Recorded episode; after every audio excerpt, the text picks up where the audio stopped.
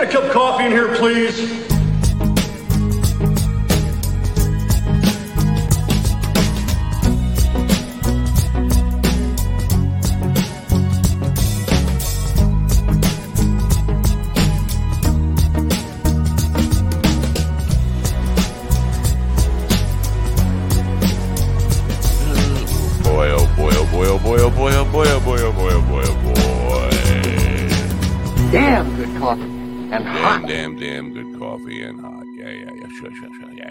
Good coffee or not. Yeah, yeah, yeah, yeah, sure, good coffee. Good morning. What the hell am I doing live? Oh, good morning. It's Monday morning, January 31st. The first month of 2022 is gone almost. Got a few more hours. January is generally uh, the shittiest month of the year anyway. Uh, January 31st, Monday, January 31st, 2022. Uh, good day to be alive, I guess. Better better to be alive than dead, I guess. As I mentioned, January is the shittiest month of the year. Why? Lots of reasons. First of all, it's cold as fuck in the northern hemisphere. Uh, and uh, secondly, little more light on the subject. That's a little better. Getting a flashing light thing. Gotta gotta adjust that. Let's see if we do this really quick. Boom, boom. No, that didn't help, did it? Ooh, that did not help at all. Oh. Ooh, now we're too bright. I'm a I'm a very bright guy. Uh anyway, uh also the Christmas bills are starting to come due for a lot of people, which makes January a kind of a uh a terrible month. So I'm glad to see it go. I'm always happy to see February get here. I don't know what's with this uh flashingness I'm getting on here. Ooh, now I'm all red. See how red I am? I'm a red man. Not a red man. I'm a red man. Not Brian Redman. I'm Doggy Redman. Good morning, folks. Good to see you all here. Um lots to talk about today. Rogan put out a uh a video on Instagram explaining his position, and he's going to be putting a disclaimer on controversial shows on Spotify. That's good news. Step in the right direction. Uh, the video he put out there is kind of full of bullshit, though, and I'm going to point out some of the, some of the stuff. Uh, he's in denial, which is common, and it's a very human thing. You done you've done something wrong, and you try to justify it in your mind every which way you can but I think he's got he's sincere in his intent in trying to bridge the gap, uh, be more responsible, and uh, talk about that a little bit later. John Poveromo will be with with me in the uh, ten o'clock hour. I'm sure he'll have a lot to say about that. Um, it's beyond Rogan though, and I want that's uh, something I don't want to touch on. Absolutely, is this idea that um, being responsible um, is uh, really, really important to all of us. And Rogan being out there, the face of podcasting and drawing all this heat, um, will make it more difficult for all of us if he's not more responsible. And all of us have to be more responsible. But, um, and I'm going back now to the days of terrestrial radio, and I'm going to bring up Howard Stern and his battles with the FCC.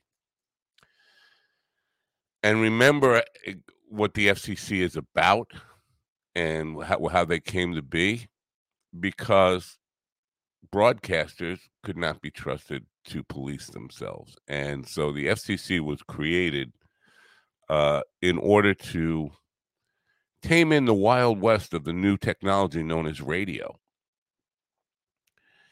And this is what happens when people, when things become wild west, things become a little bit out of control. The government will step in and um, moderate it, control it. And so, if we don't want that, every podcaster, every blogger, every broadcaster needs to be a little more responsible to keep to keep the dogs of government out of the out of our business. And I know it's a difficult thing to do. Uh, you know, you want to, especially in comedy, you don't want to be you don't want to be stifled in comedy on things you can say, and and I don't think we should be.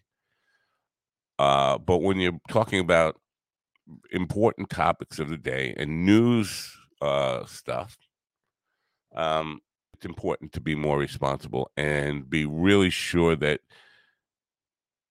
if you're presenting something as opinion, you put it out there as opinion and not make statements like anybody who doesn't agree with this is a fucking idiot, especially when you have the influence of of Rogan with as many people as he has, but everybody across the board, myself included, uh, have to do that. So I'm going to be playing his video. I think I'll probably wait till John uh, comes on board to kind of share that. Hello, Christine. Uh, uh, uh Christina, I see you uh, getting in trouble on Facebook for nudity and sexual behavior. I want to know what all that's about. Uh, you're going to have to fill us in on that, please. Um, had a uh, kind of a productive meeting with with uh, my friends Carl and Jamie yesterday, and we will be working on some cool things. In a couple of weeks, we'll probably have some um, some new stuff to announce. Do want to say that um, heard through the grapevine that on Carl's podcast with Brett Brock the other day. By the way, I rated Brett Brock's uh, wardrobe today. I'm wearing his shirt. Went all the way down to Nashville to steal his shirt. Uh, heard uh, Jamie and Carl were making jokes about uh, some sexual behavior with my wife. Now, that kind of humor might that might pass for for respectful humor over in your backwoods uh, your Europe continent over there that that I don't even know what to call it, low life continent over on that uh, eastern side of the world. but here in civilized uh, Earth, North America, that's dueling stuff. So I'm gonna, I, I, have to actually challenge both and Jamie to a duel now, uh, old style, uh, pistols at uh, ten paces, and I hope they will be man enough to accept that crossed the line. Uh, an old-fashioned duel is what what the only remedy for this. We're going to have to, on the field of honor, as they say, uh, meet with pistols.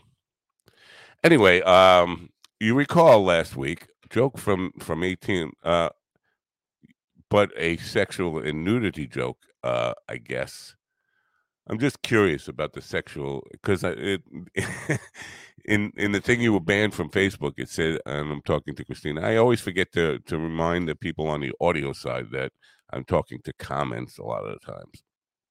Um, in the in the thing you got banned for, or, or the thing that got censored from Facebook, it said because you you violated nudity and sexual uh, community guidelines. Uh, so we want to know what it is. Nobody's going to ban us here. Tell me, tell me what's going on. Come on, come for come, come clean with the the sexual and nudity stuff. Remember last week I uh, told you about on Facebook when I challenged my Trump supporter friends. Uh, I asked them if they would they would kill me for Donald Trump, and some people reacted to that, and I got some mail on that that said that that's a uh, crazy thing. Trump would never ask anybody to do that. Well, he actually did this weekend.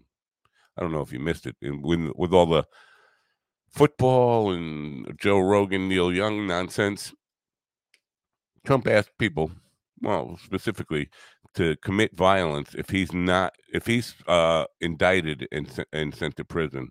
He's asking his followers uh, to start a civil war. Civil War uh, pretty much entails brother killing brother, neighbor killing neighbor. So there it is. Donald Trump is actually moving forward with that idea of asking friends to kill friends if they're not on his side, asking brother to kill brother if they're not on his side. He went further to say uh, that he would pardon all the January 6 people if he is uh, reelected. And uh, indicating that anybody who commits further crimes to get him reelected, if he does get uh, elected again, uh, he will pardon them. very dangerous, very dangerous. He's gone the full Hitler road. And a lot of people out there are still support him for whatever fucking reason. Um, if people are not seeing uh, the reality, it's coming down to this. Would you kill me for a uh, for I want to say Adolf Hitler, Donald Trump? That's what it's coming down to. Republicans, find somebody else. That's all. Find another person who's not going to ask you to fucking kill your neighbors for him. If you can't find somebody who's not going to ask you to kill your neighbors and your friends, we're we're lost as a society. As humanity is lost. You there are definitely people you can find. I don't care what your beliefs are. You can find somebody who's not going to ask you to commit murder for them. And if you think he loves America, but he wants you to kill half, he wants to divide America in, into a civil war. I don't, I don't know how to get through to you, but uh, it's going to come down to, um, going to come down to what just exactly the uh, question I posed to my friends, who only uh, five or six of them could answer absolutely not. I would not kill you for Donald Trump. A handful of them. Most of the people I asked that have uh, defriended me, blocked me, whatever. It is what it is. But uh, it's come down to reality now. He's asking people to do it. And so you really have to decide. You're going to have to decide am I willing to kill my neighbor? Am I willing to kill my friend, my brother for Donald Trump? That's the reality that's where we are today. Uh, and that part has been totally overlooked. Uh, as mentioned, John Poveromo will be joining me um, at the 10 o'clock hour. And later on this week, I just some uh, promotional stuff here. Wednesday, Groundhog Day, Jackie the Joke Man Martling will be with me, and we'll be talking about a new podcast that he's uh, he's launching. I believe that night. Um, we'll get caught up on that and uh, his book, and we'll talk a little bit about the Stern years. And for people who don't know uh, Jackie's history, Jackie was a um,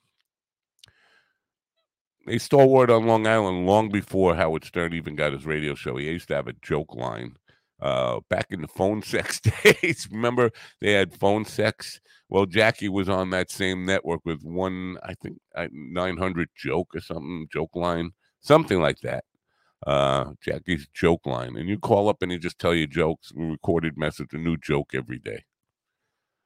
Um, talking probably early '80s. I'm not sure exactly when it was, but it way back, way back before Stern was even on AM radio in New York.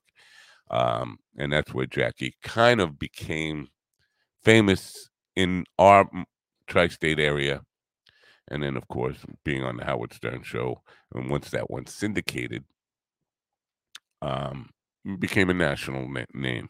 Um, not a follower of Stern, so I don't really know the whole all the details. And I'm looking up and doing the research on that this weekend of what went wrong in that relationship. But I will definitely be schooled in it by the time he gets here Wednesday morning. I want to thank Michael Zinn for hooking me up with that uh, interview.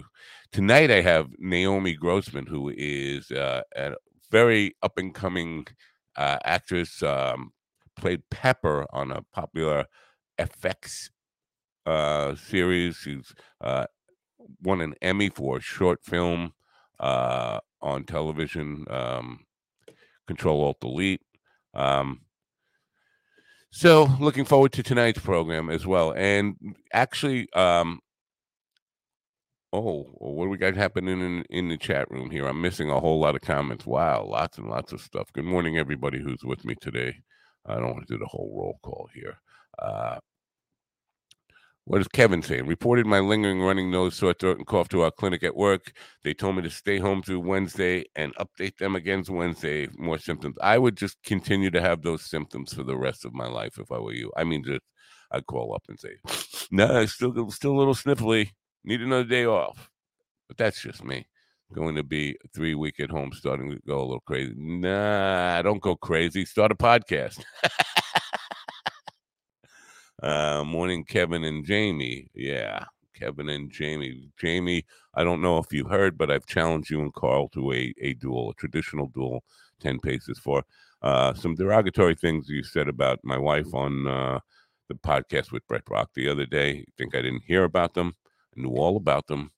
I have uh, I have people watching and reporting on things you say. So obviously, you said some uh, some nasty things. Uh, and even now, it's probably too late for a full uh, public apology on this. I demand a duel, pistol to 10 paces. Uh, and if you don't show up on the field of honor, uh, you will be forever shamed and dishonored. Anyway, phone lines are open today. I'm going to open the phone lines before John comes in. At least we'll have uh, open phone lines if anybody wants to call in. Haven't heard from uh, or much about Andy, but I, I expect he's doing okay. Uh, and so uh, recovering nicely. I hope that's the case. Don't really know.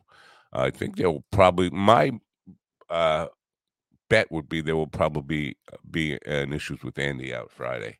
I would be shocked if there isn't.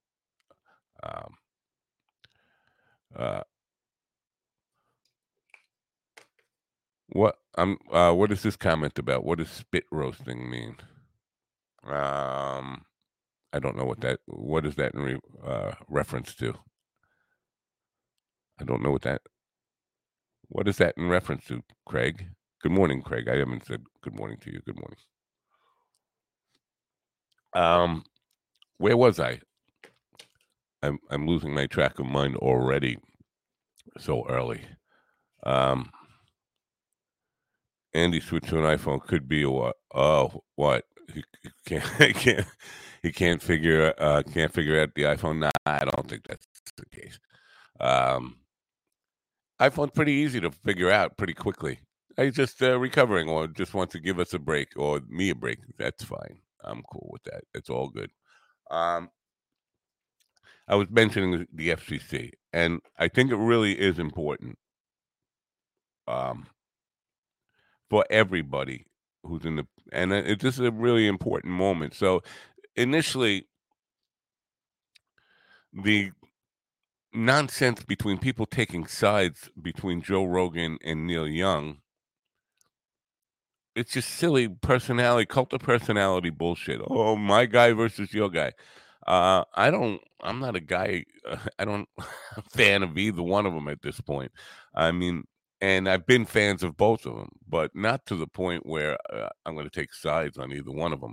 I think Neil Young is full of shit on this whole subject. To be honest with you, I think uh, Neil Young has had a history of doing things for attention. Uh, he has also had a history of not being all that sincere in some of his stated positions. In other words, he's a big climate change guy, but he also drives and and has a hobby of restoring old gas guzzlers, uh, big tail fin automobiles, many of them. That's his hobby. Uh, those are kind of inconsistent, but I do think every once in a while he misses the spotlight he had from 1968 until 1980 whatever it was. And does things to get himself back in the news or you know his anti-war stuff or uh, and, and i think he was sincere in the position of being against uh, the iraq war uh, and afghanistan war. I think it was sincere in that, but the timing of it and the capitalization of it and selling albums on the back of it seems a little hokey. Now, I think that's what this was about because, and I think it worked uh, because if he was sincere uh, on the whole Spotify stuff, there was stuff long before Joe Rogan um, was even exclusive on Spotify. Reasons for anybody sincere about not liking Spotify's policies to get off of there. But also, we look at uh, the result. The result speaks for itself. Neil Young has had more plays in the last week on Apple iTunes than he has since the inception of Apple iTunes, Apple Music, whatever it's called now. His music has been played more in the last week than it has been in the last 30 years. A big win for uh, Neil Young. And I do think he's insincere in, in, in that fashion. I think this was all about getting more attention for him, missed the attention. Now he's loving the attention. It's all about him. So there's that. And I was a fan of Neil Young's music, still love Harvest, uh, love some of the stuff he did with, with, Crosby, Stills, Nash and Young. Um, and I do like even some of the stuff he did later on that was that Pearl Jam was uh, influenced by, and then his work with them and all that stuff. But I do think uh, Harvest Moon from '92 that was pretty big in '92, 30 years ago. um, so I do think, um, you know, I'm not bashing Neil Young and saying he's an untalented nobody, but I do think this was all about publicity for him renewed publicity for him. He misses the spotlight, and he has a history of missing the spotlight and doing things to get himself back in the spotlight for money. And he does also have an um, an interest in or a, a history of being a little bit insincere about causes. Anyway, um, the Spotify thing is again being somebody who's on Spotify and knowing how they rape artists, and we we went down this even before this controversy came came to be. Uh, just a couple of months ago, uh, came to light that so many uh, comedians had their work on there and weren't being being paid at all. And I was urging people to get off Spotify. Then it had nothing to do with Rogan. Spotify, and and here's the the problem I have with this whole controversy some people, no matter what's, no, I shouldn't say no matter what side you're on. If you're on Rogan's side of this whole thing, if you're a, a huge Rogan fan, you're thanking Spotify and Spotify. Thank you, Spotify, for uh, sticking by Joe Rogan. Like they're doing it out of principle. They're not doing it out of principle. Spotify is concerned about one thing: profit, profit, profit. Now, I'm sure the four billion dollar loss they took in the stock hit is probably rebounding a little bit by now, I would imagine. Um, that influenced their idea or, or their initiative to start putting disclaimers in front of uh, Rogan's podcast. I think that's a good thing. A disclaimer that these are opinions and you should make up your own mind. That's a, that's a step in the absolute right direction. But again, it comes down to we don't want the FCC or we don't want some new new agency created just to police internet decency like the FCC was done for radio. We don't want that. To avoid that at all costs, we need to be more responsible, each and every one of us. Now, uh, I guess have as if uh, people seen. I'm assuming people saw the video that Rogan put out there explaining his side of the story. If not, I'm going to be playing it. I should play it. I don't know if I should wait for, for John to come in to play that. Um, I'm getting some of this stuff. Uh, going to get some of the comments from the uh, from the peanut gallery here. Uh, what is Kevin saying? They're just doing it chasing money. Um, they gave into what was asked when 260 plus medical. Uh, asking me to stop. The warning is that is that what the 260 and they you know what uh there was some controversy about that those people weren't all doctors and scientists either they were um just people a lot of them um, giving the show equal footing is being believable. Mm. I'm all for, and I'm totally against censorship. Totally against censorship because uh, being a being a broadcaster, even though uh, small time broadcaster as I am, um, you don't want because it's going to come around and bite you sooner or later. Uh, and I'm sure if there was a censorship board like like some people claim there is, eventually they would even get around to me, even as small potatoes as I am. Um, so totally against censorship, but I do think everybody should be encouraged to be more responsible. Rogan seems to at least heard that message in it, and I guess I have to play the video now. It's a nine minute video. I should probably play it a little bit, stop and comment on it, uh, because there are some. It's still, again, he's in denial. Um, and uh, I think he's sincere about not wanting to be the center of controversy, but I think he's he he's lying to himself as he as he speaks. And so I'm going to play the video. What the fuck? I'm going to go for it right now. Um, let's see here. How do I share screen? Let's go. It's on Instagram, which is strange to me too. Why? Why did he? He's got a platform where he reaches 30 million people a day. Why put it on Instagram where you mm, mm, wait? I wanted to make a video to address some of the controversy that's been going on over the past few days. And first of all, to say thank you to everyone that sent love and support. I truly, truly appreciate it. And it's been very nice to hear from you. I wanted to make this video, first of all, because I think there's a lot of people that have a distorted perception of what I do, maybe based on sound bites or based on headlines of articles that are disparaging. Um, the podcast has been accused of spreading dangerous misinformation, specifically about two episodes, a little bit about some other ones, but specifically about two. Okay, one stop with right there. uh, Dr. Stop Peter right McCullough. there. It's not about two episodes. That's false, right? Right from the start. It's not about those two episodes. Those two episodes are very publicly known about, and those were caused a lot of controversy for sure.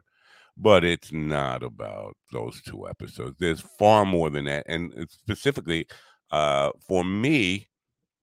And I talked about it very, uh, and uh, just a couple of weeks ago, tried to um, address the issue as best I could. This idea that he's spreading a big lie, the big lie that the election was not only stolen uh, and and that nonsense that's been debunked every which way and makes absolutely no fucking sense whatsoever.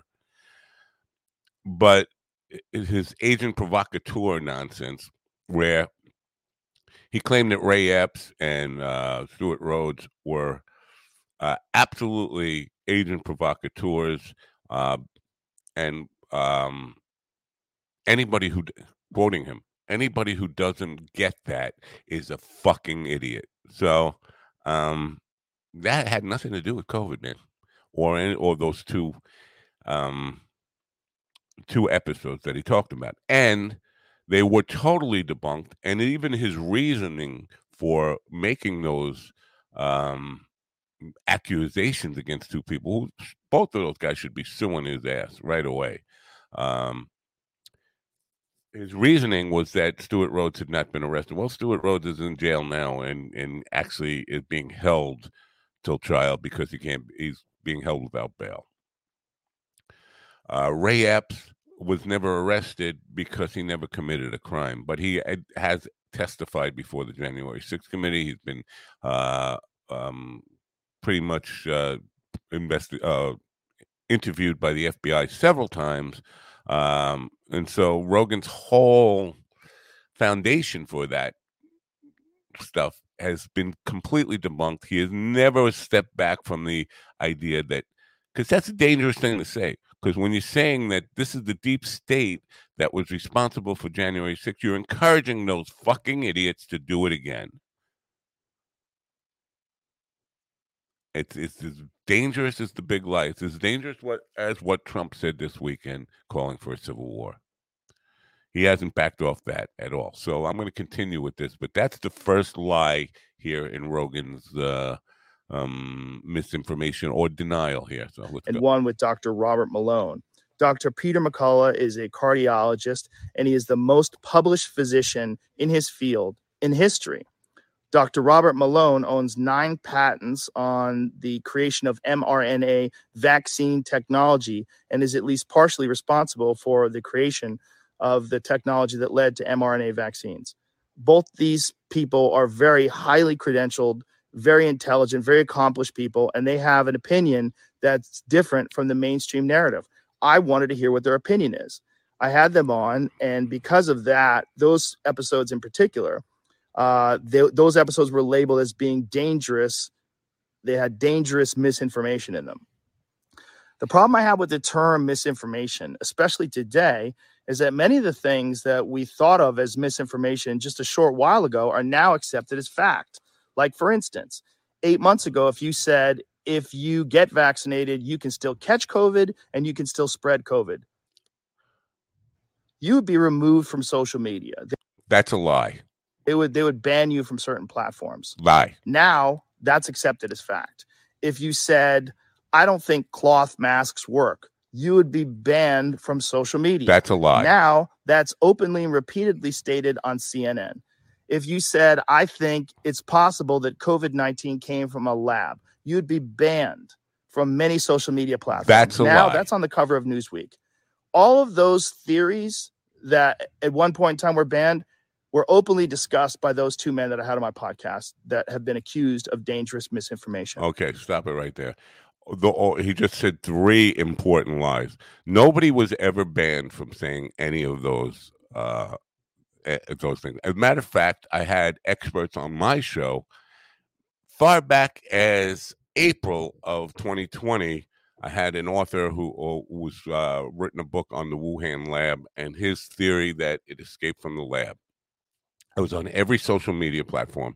Did not face any um, flashback or, or any kind of uh, negative attention for that. Got uh, I think 120,000 downloads on that program uh, from the audio side. 120,000 downloads. Uh, it's on every social media network. Pushed it very hardly. Never got banned from anything. So uh, that's a lie. Uh, the mask stuff, I've had people on constantly talking about the um, the effectiveness of masks. Never got banned on every social matter. Uh, everything he said about the idea that you would get banned for talking about these things, lies, absolute lies. Nobody ever got banned for talking about those things responsibly. And uh, the problem is, he endorses it and gets um, not only puts the ideas out there, but tells his people that if they don't believe in this stuff, they're fucking idiots. That's the truth. That's the truth. That, so him, him trying to whitewash this and saying, "I just discuss these things, and experts come on and share their opinions, and anybody who else uh, else who talked about these things uh, was banned, but now we know them to be truth." That's absolutely not true. It's it's false and a lie. I do not know if they're right. I don't know because I'm not a doctor. I'm not a scientist. I'm just a person who sits down and talks to people and has conversations with them. Do I get things wrong? Absolutely. I get things wrong, but I try to correct them. Whenever I Um, no, that's again a lie.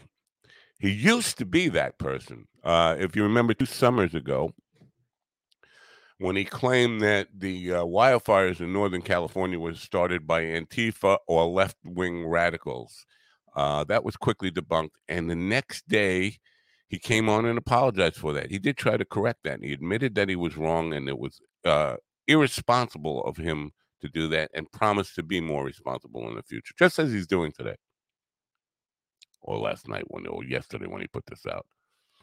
Um, but he hasn't done that since. He hasn't done that with anything that he's uh, claiming he's been responsible for. So uh, since he's moved to Austin, it's a lie. He has not tried to be uh, correcting of himself. I get something wrong, I try to correct it because I'm interested in telling the truth. I'm interested in finding out what the truth is. And I'm interested in f- having interesting conversations with people that have differing opinions.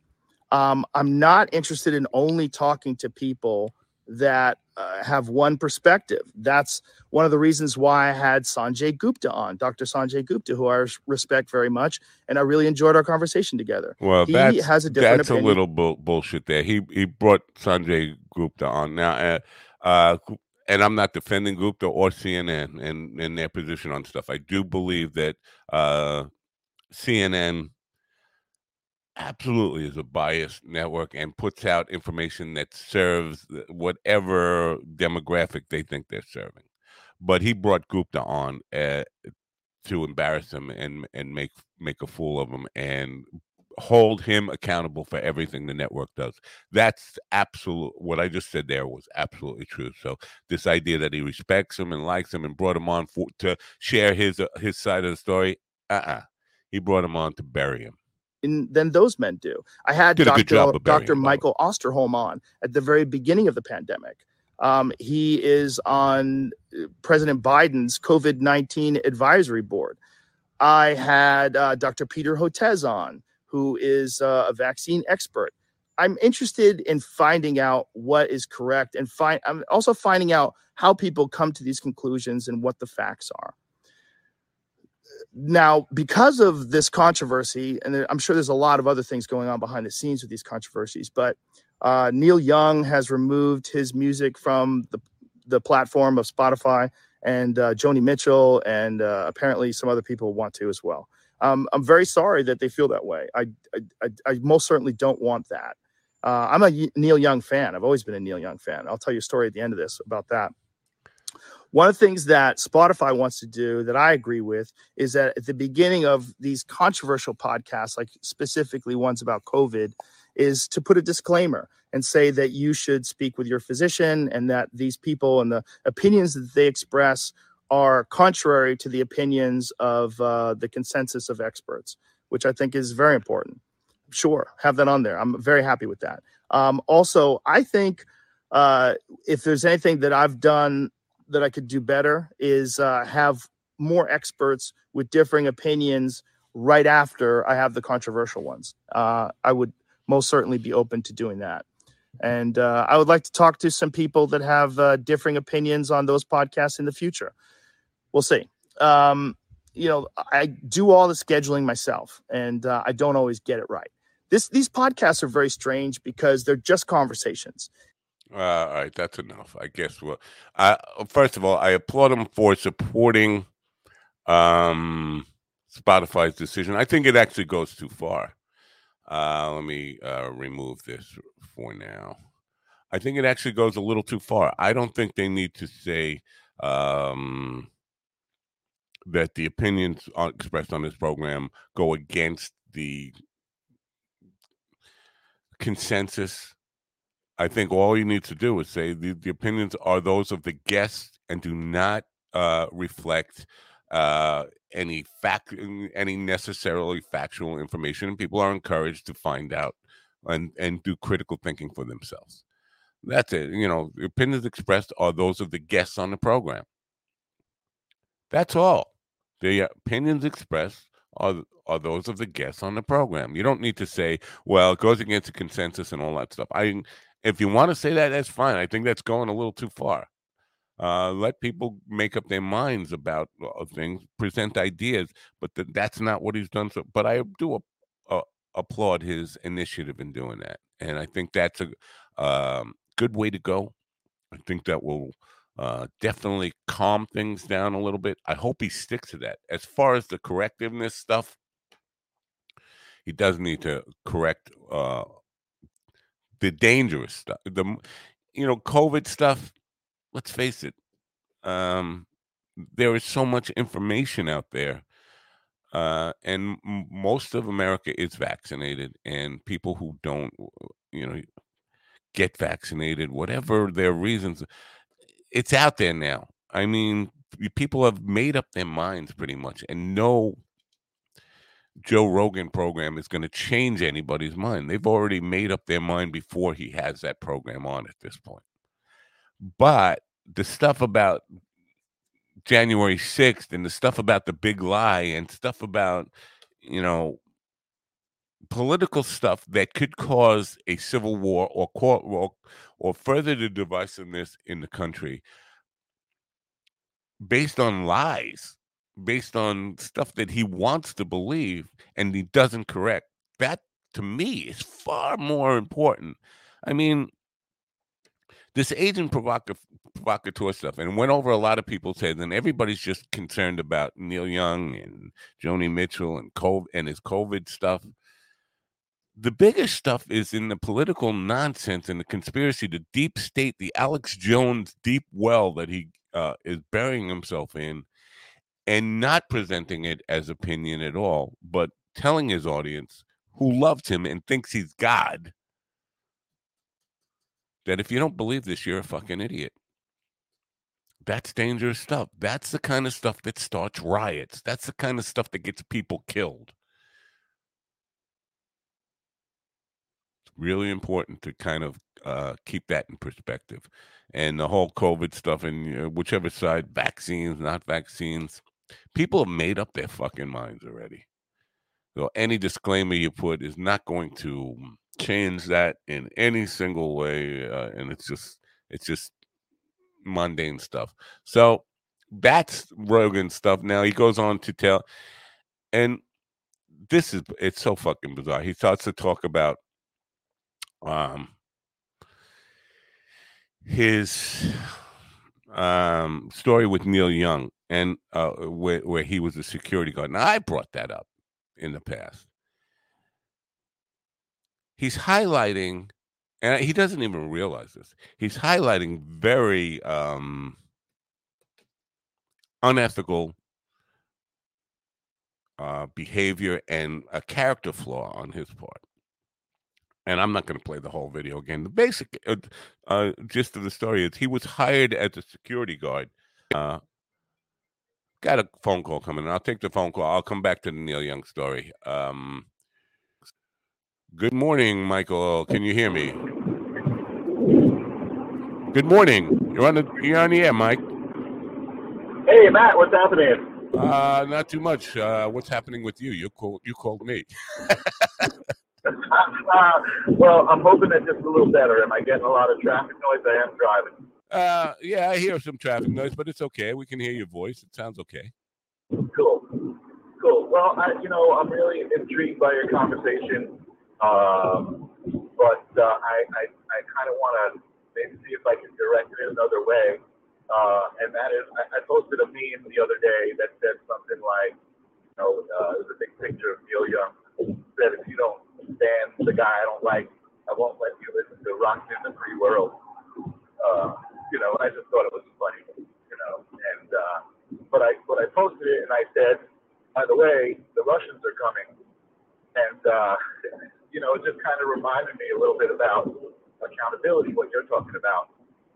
And I feel like the conversation that we should be having, and I don't know the answer, and I think that's why I feel like this should be the conversation we should be having, are what does the future look like as far as, you know, I can't imagine saying, how do we find a leader that will represent the people? Because I feel like just the idea of looking for a leader, leader, you're you're putting yourself in that kind of submissive position.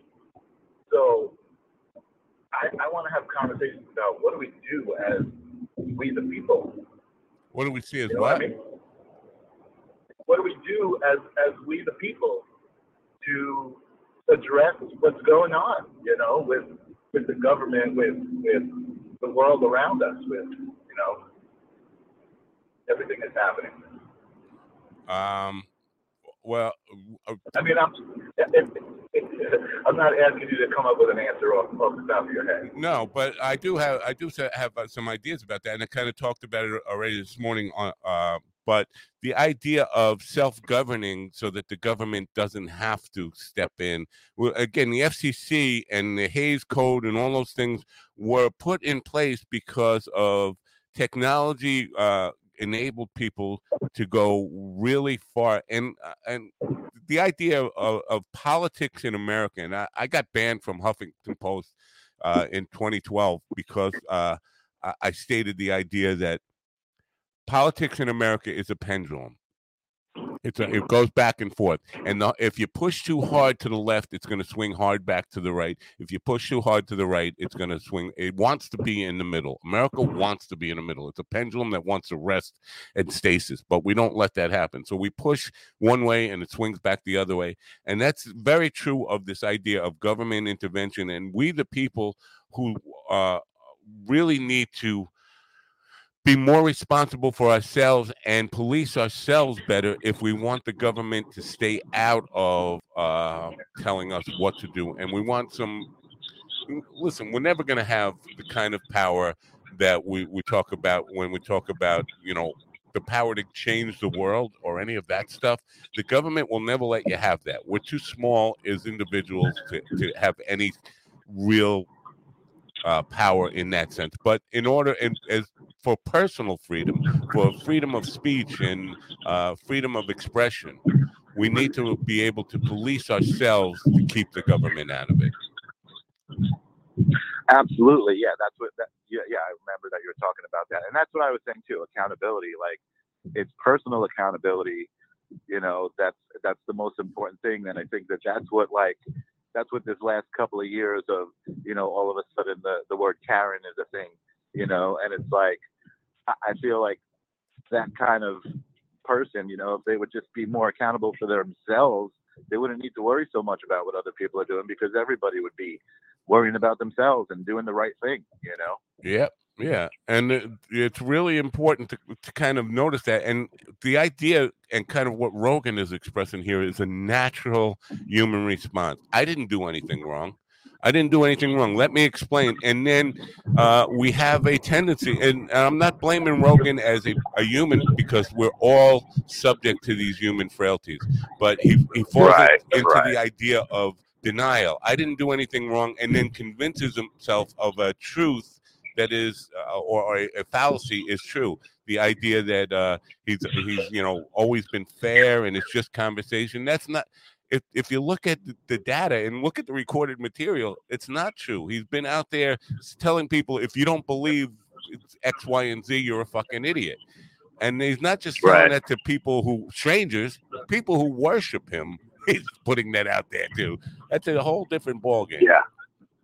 So Yeah, no, especially when you when you reach that level, you need to be more accountable for for what you're doing for sure. right. So and and the whole but- I go ahead. No, I was just I just wanted to check in uh, because I feel like you know like we're still having conversations about Rogan and and all of that stuff, and it's like I think the more important conversation, I'm not, and I'm certainly not putting it on you as your responsibility, but you know the more important conversation is to talk to each other and get past this division that we're being presented. You know that we should be looking at each other as vaxxed or unvaxxed. You know that I don't know if you saw that uh, Canadian talk show with the kids who were saying, "Oh, if you know someone who's unvaccinated, you should call the police." But that was freaking scary. Yeah, no, that is scary, and and uh, that's not just on the vaccination front. We're being uh, kind of brought into this whole rat on your neighbor uh, mentality for lots of different things. I mean, Texas has it for for, for pregnancies and abortions now. So, um, but the idea that uh, we should all be policing uh, our neighbors in some respect is is a really that's a Nazi idea. I mean, Yeah, crazy. rat out your neighbor when if they're doing things that the state doesn't approve of. Man, that could it, it it's a really Right, slippery slope. right. Right. And meanwhile, what's going on behind your closed doors? You know Right, what I mean? right, yeah. Um, Yeah. it's, a, it's well, a- anyway, I just wanted to I just wanted to catch up with you. I'm uh, I'm heading to work today. Uh, I'm excited about Wednesday.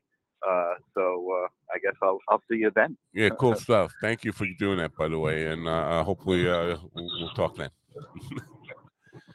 Have a good Cool, day. man. Thanks. I'm excited. All right, brother. Bye. Peace. Mike's in, folks. Um, yeah, you know, uh, j- uh just uh, on that, back on the Neil Young thing for a second. I don't think Neil Young uh actually at, tried to censor um Rogan. I think he he basically, and I, I don't think he was under any delusion that Spotify might say, "No, Neil, you're more important to us than Rogan." I think uh, twofold. He wanted to get more attention on himself, and he didn't want to be on the same platform. Uh, e- that even if Rogan, listen, and, and uh, Mike's right. I mean, uh, we are talking too much about Rogan, and I'm talking too much about Rogan.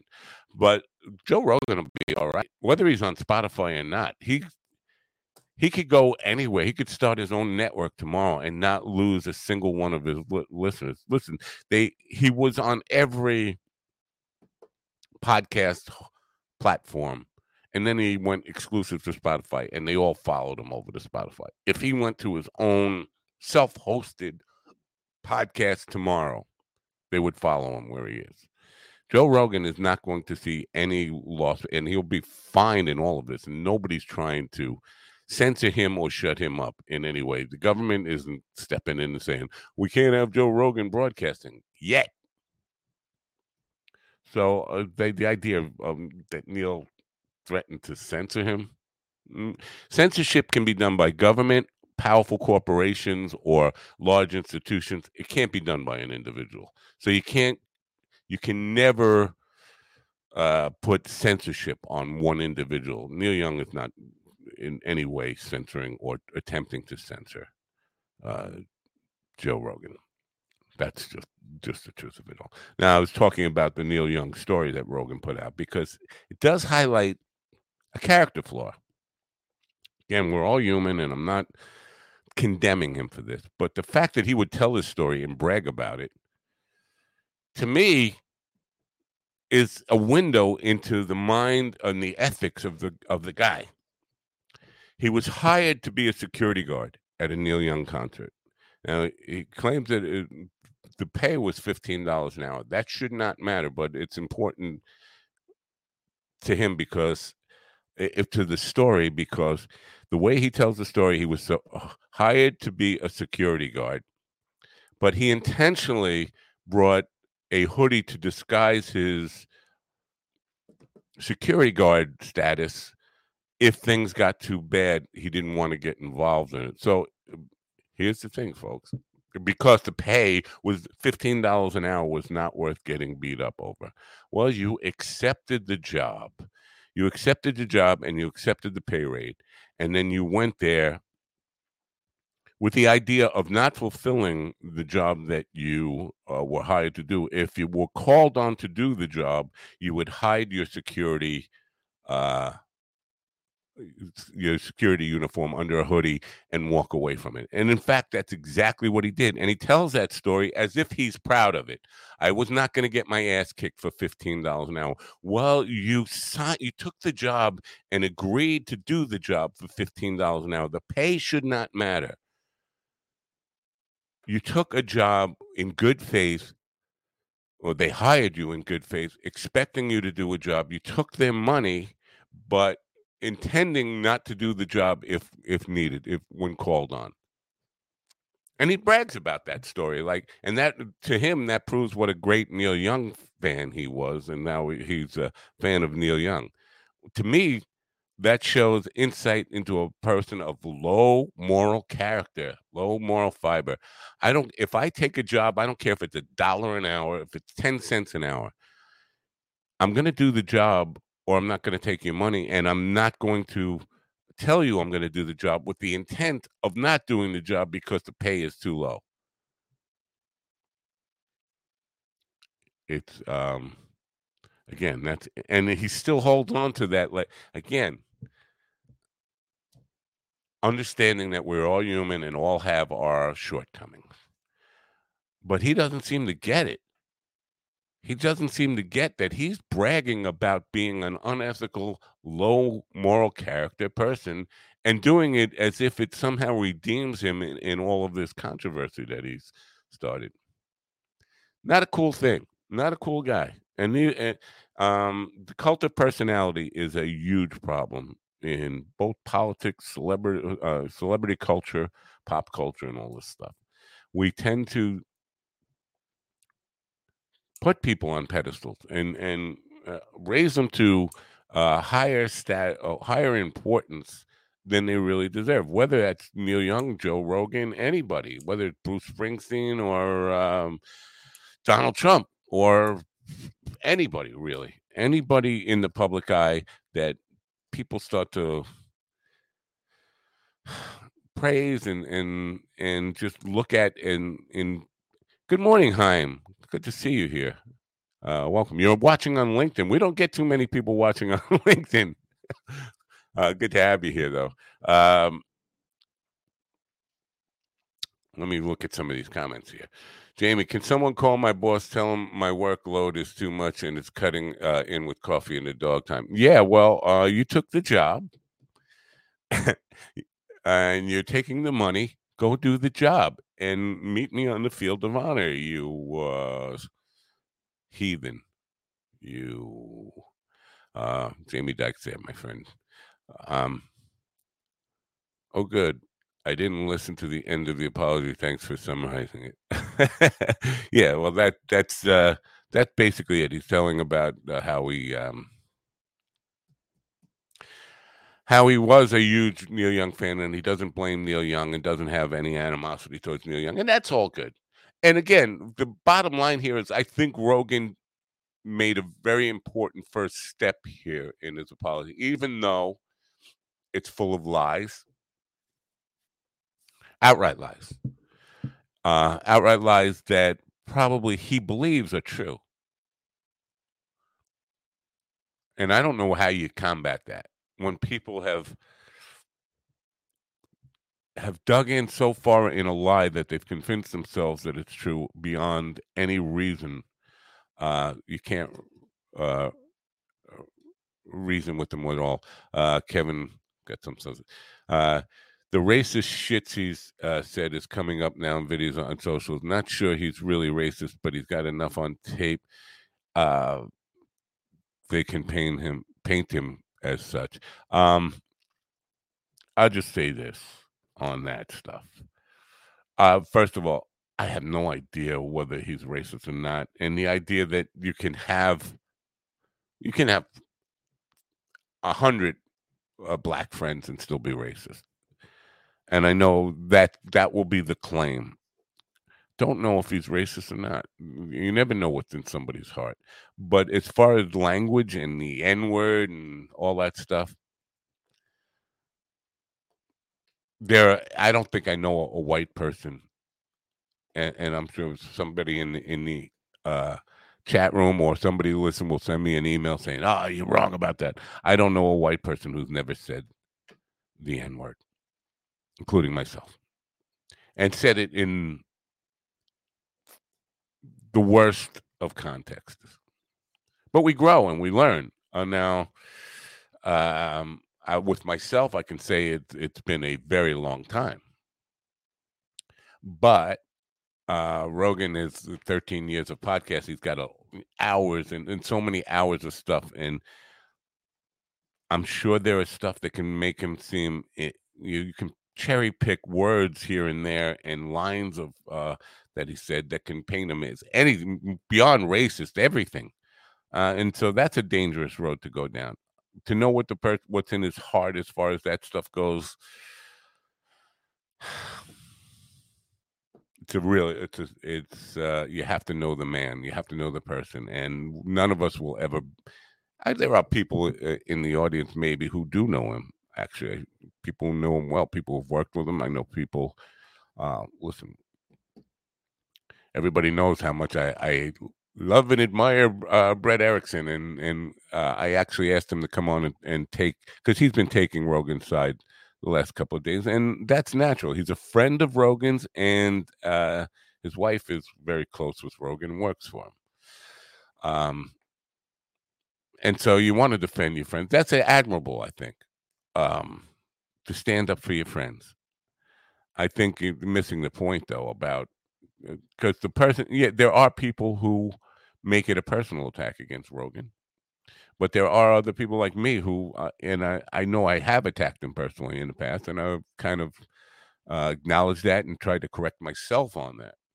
It was wrong for me to attack him personally and as um, being of bad intent being um, intentionally putting out misinformation as if he's uh, doing it with ill will. Um, so I'm just reading the comments here, which is why I, that that slow pause.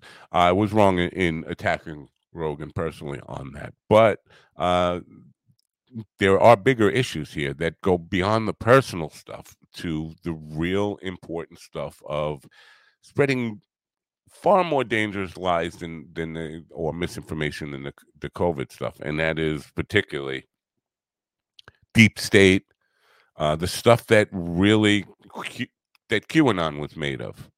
Uh, he has been a big player in that, and that's that's troublesome to me.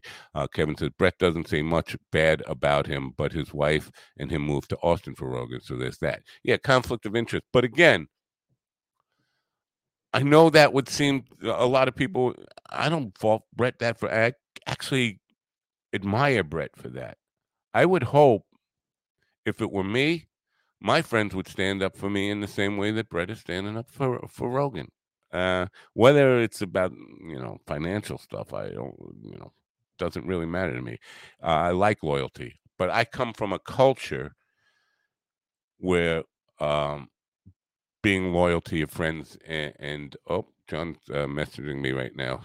Um, can we plug this show? Uh, yes, yes. Uh, there he is.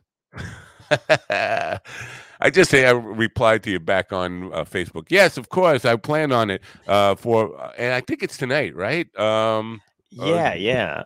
Good, uh, good morning, by the way. How you doing? good morning, sir. Um, yeah, so I think more people, and here we go. I'm plugging your show that is happening at the same time of my show and doing it selflessly because I think your show is is actually better than my show. uh, and that's not one, to diss my guest, but one might be actually. Um, uh, I think it might be a pet peeve of yours because the the one with Haley is at three, and it's technically in the day, but oh. she is dystopia tonight because she's in England, oh. so it's nighttime for her. Because I know you every time we do a show that's in the afternoon, I swear to God, you comment and you're like, it's not tonight. well, hopefully uh, you get Michael Hilliard on from Australia and have to do one at six o'clock in the morning, and then I'll really oh bust you God. balls. Oh, dude, that was fucking not. We we had somebody. Uh, we had um um Hannah Joy from the Middle Kids on, and I that was probably one of the most. That was a, probably our first one from Australia, but her manager or no, not her manager, her publicist or whatever was in LA. And I think she was more confused than anybody was about the time difference because I kept like correcting. I felt so bad, but I didn't want to like lose the guest by being a dick. But she was like, all right, cool. So we will see you at, and then every time she said the time, it was fucking wrong. And I was like, yeah, um, yeah, or or or we'll just see her at this time because that's the that's the time difference. right. And then she was well, like, I know when the time difference is. And I'm like, I'm like, you do. Well, I've been I've taken to actually just talking in their time. Like so if I'm talking to somebody in California, I will say we'll be on at three o'clock Pacific time right. or, or whatever. Uh, but I got shot down on a podathon by saying this a couple of times. I just want to standardize things. So we could call this uh, 14 for all I care. But as long as everybody in on the planet thinks of this as 14, yep. I think I totally, I totally agree, man. I'm like, I don't know. Uh, just... because the world is getting smaller and more people are doing this thing, I think it really is getting important to all get on the same. Yeah, yeah, absolutely. We're like, we just need to fucking figure it out, and that's only only for us because we have guests. That's all. Nobody yeah. needs to. Nobody needs to change the time other than us. like, right. Uh, so just so we're clear now, James Inman will be on at eight thirty uh, Eastern time tonight. Yes. And who's the guest for the first half hour? It's uh, Haley McGee is an author, and she wrote a book. Um, um, she uh, just about like uh, dating and like the several breakups and stuff. I think that she's had, and how each one impacted her life in a certain way and stuff. So she she wrote a book about it. But she's an uh, she's an author. She's a um and an actress as well. Wow. Yeah. Uh, doesn't seem like the kind of thing that I would normally see on Dystopia tonight, but we'll, yeah, we'll... It, you know, it kind of wasn't, and um, I guess her her actually her team reached out to me, which also rarely like I don't usually take it um that way either, but um, yeah. should have phrased that differently. Uh, but I uh, it's the morning. I'm still not awake. I know. This is what happens. I know. I'm I'm 53 episodes in. I'm still trying to adjust to morning. I get it, man. I know, man. It's crazy. um, but yeah, no, she's uh she's really interesting and very um the the book is very interesting. So I'm like happy about that. Um, now Inman is um, going to be an interesting guest, and I think Ah. you're going to get a lot of traffic there. But there's some confusion. Um, you and uh, correct me if I'm wrong. Do you only broadcast on Facebook? Uh, no, we broadcast Facebook Live. Twitch is also live, and um, I think that's it. I think it's just Facebook and Twitch. Yeah, because he's promoting you your YouTube channel, and I'm like, you, people, you're going to send people there, and nobody's going to be there. Oh People's- wow!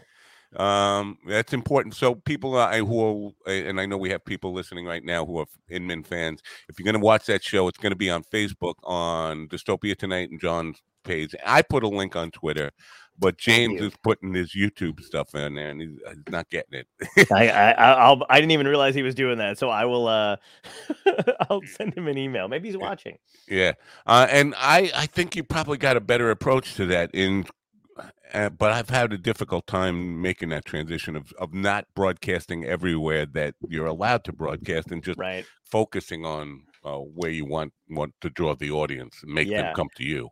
But you know what's crazy too? It's hard to tell, like because everybody loves their own platform. Like you know what I mean? Like it, it's just like, and I understand the impetus to want to like basically blast it everywhere because you're trying to get your show seen at the time. So you're like, oh, you you like uh you like it when uh you know people go live from your toaster? We'll do that too. We'll Right. do. I didn't know you had Wi-Fi on there. That's great. Yeah. So I started today talking about uh, Rogan Mhm. uh, and Neil Young. I don't know if you're familiar with the uh, apology video that uh, Rogan has done. Yeah, I've already commented on that too. Like, yeah, I've been I've been getting into it. Uh, but yeah, I saw the, the apology. I saw the video. I don't think it was much of an apology, but I saw the video. Right. Uh, and and so uh, you want to give me your take on it because I've talked about it pretty much at length here this morning. I- we're happy to recap your- my position on it for you. Ye- Yeah, well, I mean, so the I saw the video oddly enough late last night, and uh, it kept me up because immediately, like, here's the thing about Rogan, man, and and here's the thing about comics in general. We're good at talking, so he's composed. Uh, he's appealing. He comes off really genuine, which I'm sure he is. That's the thing about that video, man. There's nothing disingenuous about, you know, uh, his approach and and and what he was saying as far as it's true to him. But Right. within the first within the first minute of that video, he gets a bunch of shit wrong. Again, can I curse on this in the morning? And you can say shit. Yes. Great, say- great, great. So, You just can't Yeah. say Rogan. no, right, right, right, right.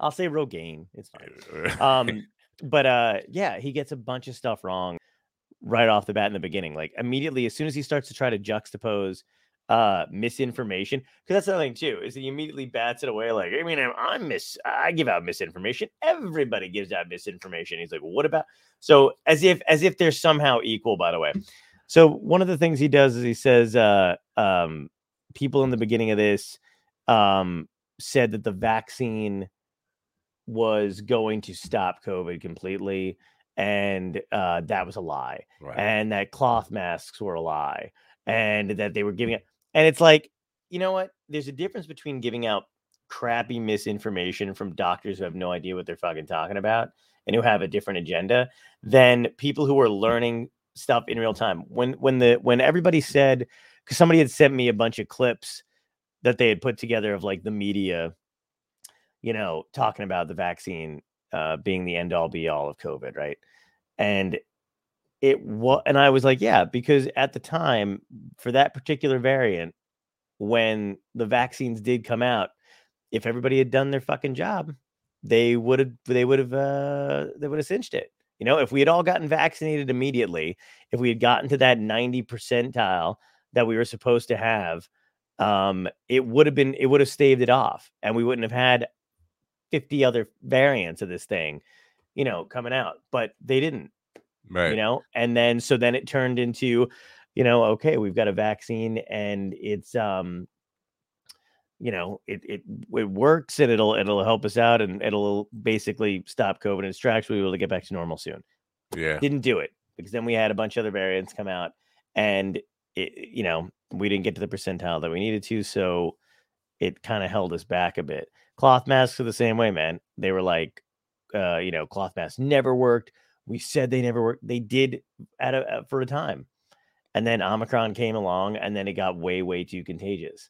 Right. and it was like Omicron was getting in your like literally. I think it- the way somebody explained it to me is like it lingers in the air longer. It can actually, if it does get into your eyes, you know, from just from just droplets that are in the air.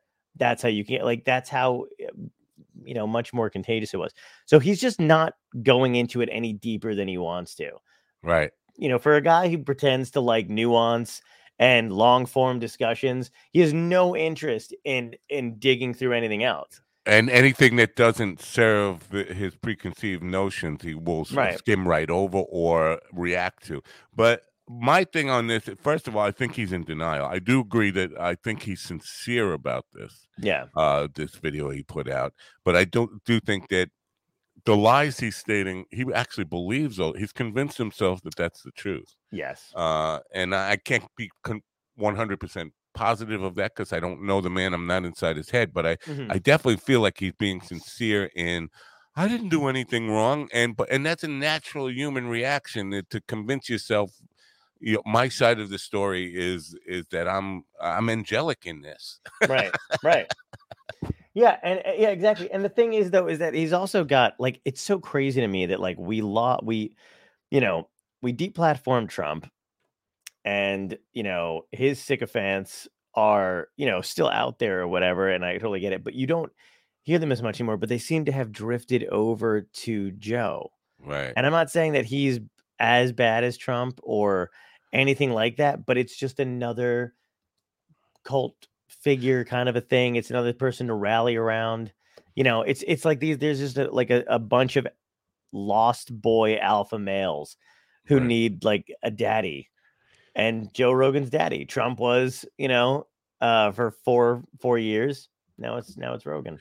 Well, I'm. Uh, I talked about that this morning too, and uh, sort of disagree with you a little. Well, he's not as bad as Trump in No. the fact that uh, he doesn't have the evil intent Trump has, or the self-serving of "make me king" or else. But uh, because everybody's so on the COVID stuff, the COVID misinformation, I'm more upset with Rogan about his deep state stuff. Because two weeks ago, three weeks ago now, he came out with this. Uh, January 6th was the work of agent provocateurs.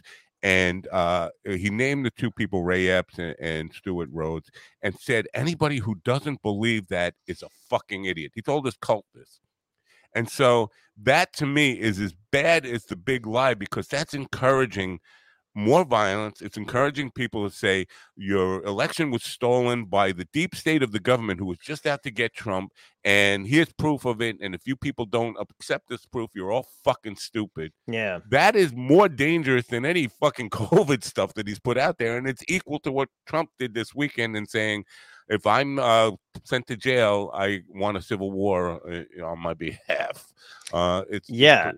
And Yeah. and Trump also just recently said um, that if he did win 2024, which I think this is going to cinch the deal, um, that he would pardon everybody that was in January 6th. And it was like, that's all you really need. right. You know what I mean? Like, because because those people want their their friends want to feel like they're justified.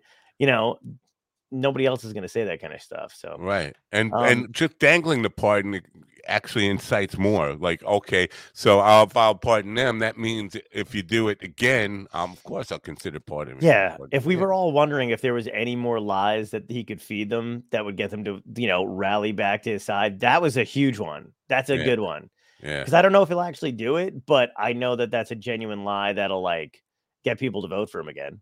Yeah. So, um, so Kat says, uh, the, the, uh, let me see what she's saying here. I think this episode's disclaimer should be just, hey guys, just just want to remind you that I'm dumb, and so most of you, are.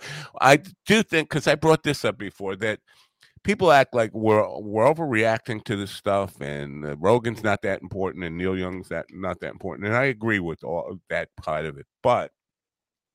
I do think people like you and me and anybody in broadcasting, well, even little guys, uh, no matter how big you are, needs to be concerned about this because, and maybe as a, a left wing guy, a progressive, I know you are, you are, are probably more apt to be open to government intervention, like a FCC for the internet, uh, F, or what, what we used to have the Hays Code for the internet. Government getting involved and telling you and me what we can do. But I think by Rogan being irresponsible in the in the way he has, he's encouraging that. And the best way to keep the government off our backs and let us uh, be free to express ourselves uh, as we wish is to police ourselves and to be more responsible. And I think his disclaimer probably is a, a, good start to that, but it's it's not unless it's really sincere and and he kind of backs it up. Then eventually, government will take over and say, you know what, uh, we can't allow just free speech on the internet anymore. Yeah, so, it's kind of insane. I mean, I'm for uh, yeah, I don't I don't I, I think the disclaimer is fucking ridiculous, and I think it's a really easy way you know, to get out of it kind of a thing because it's kind of how many times has he talked about disclaimers on his show with comedians, with other people that are on there and and they talk about it like it's some kind of you know, uh, government overreach anyway. You know, when they did it in front of West Side Story, he was like, I can believe that bullshit, whatever. And now he's willing to have it in front of his podcast because, you know, it lets him get away with talking about COVID stuff. You know what I mean? Like, it doesn't matter if there's like he, this is what this is what people don't seem to understand it doesn't even matter if Joe has a disclaimer in front of his podcast because it's talking about COVID stuff. These kind of people will just believe that it's more government overreach and they'll want to watch it even more. He needs to, like, people think that Joe is this open platform, you know, where he will allow anybody on and he just want, like he said in that video, I just want to hear ideas and I just want to talk to people. But he's got a very specific group of people that come on that show. And his only uh, uh, recourse is like, well, I had Dr. Sanjay Gupta. First of all, I don't like Dr. Sanjay Gupta. Um, you know, I, you know, and I think he did, you know, Joe had him on in the same way that Fox News guys love to have liberals like Alan Colmes on back in the day because they're not good at speaking. Right. So what? Dr. Sanjay Gupta was not prepared to talk to, he wasn't prepared to get into an argument with Joe he was already nervous. You could tell right from the get go because he doesn't do those kind of interviews a lot. And Dr. Sanjay Gupta has to keep his job at CNN. Right. So he's there's all this stuff running through, and I think it was a poor. I think I think Sanjay Gupta lost uh, handedly in that interview because uh, he's not a very good communicator. Yeah, and he's not a, a not a debater, and mm-hmm. uh, I don't think it because he claimed like I have a lot of respect for Doctor Gupta and all this stuff, and wanted to. No, it was brought on as an ambush. It's very much, and I've I've been guilty of this myself. I had Dave the Prophet on. Dave was a guy who uh, was going to prove the existence of God, and I was like that. Yeah. You know, whether you're a believer or not, don't go down the road that's claim that you can prove the existence of God. So I brought him on the program just to kind of let him humiliate himself. And uh, I think that's exactly what uh, Rogan's intent was with Gupta. And if Gupta wasn't going to humiliate himself, I think Rogan was prepared to go one step further and, and help him humiliate himself. yeah. Yeah. I mean, and again, like just the, the, like, again, I felt bad for the guy because there's, there's somebody else on his program too, another doctor that he had on that nobody had ever heard of. Um, and each time Joe Joe has like five different ADD style, you know, um, BS questions to ask that were right. just patently false. Like each thing that he had stated, he stated as fact.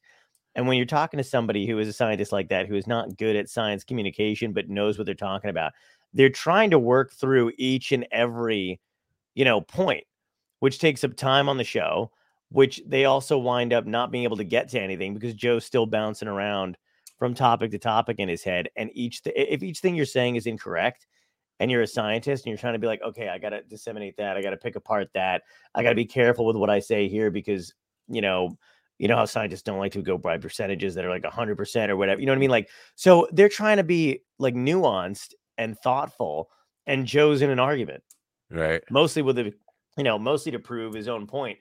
And it's like when he had that's why I was glad he had that one dude on from Australia. I can't think of his name. Oh uh, yeah. But when Joe did his myo something, yeah. Yeah, yeah. When Joe did his myocarditis dance, and he was like, Yeah, no, uh, you can get myocarditis from COVID, and you're eight times more likely to get it through COVID. And he's like, I don't think that's true. And then he had Jamie bring it up and in real time proved himself wrong.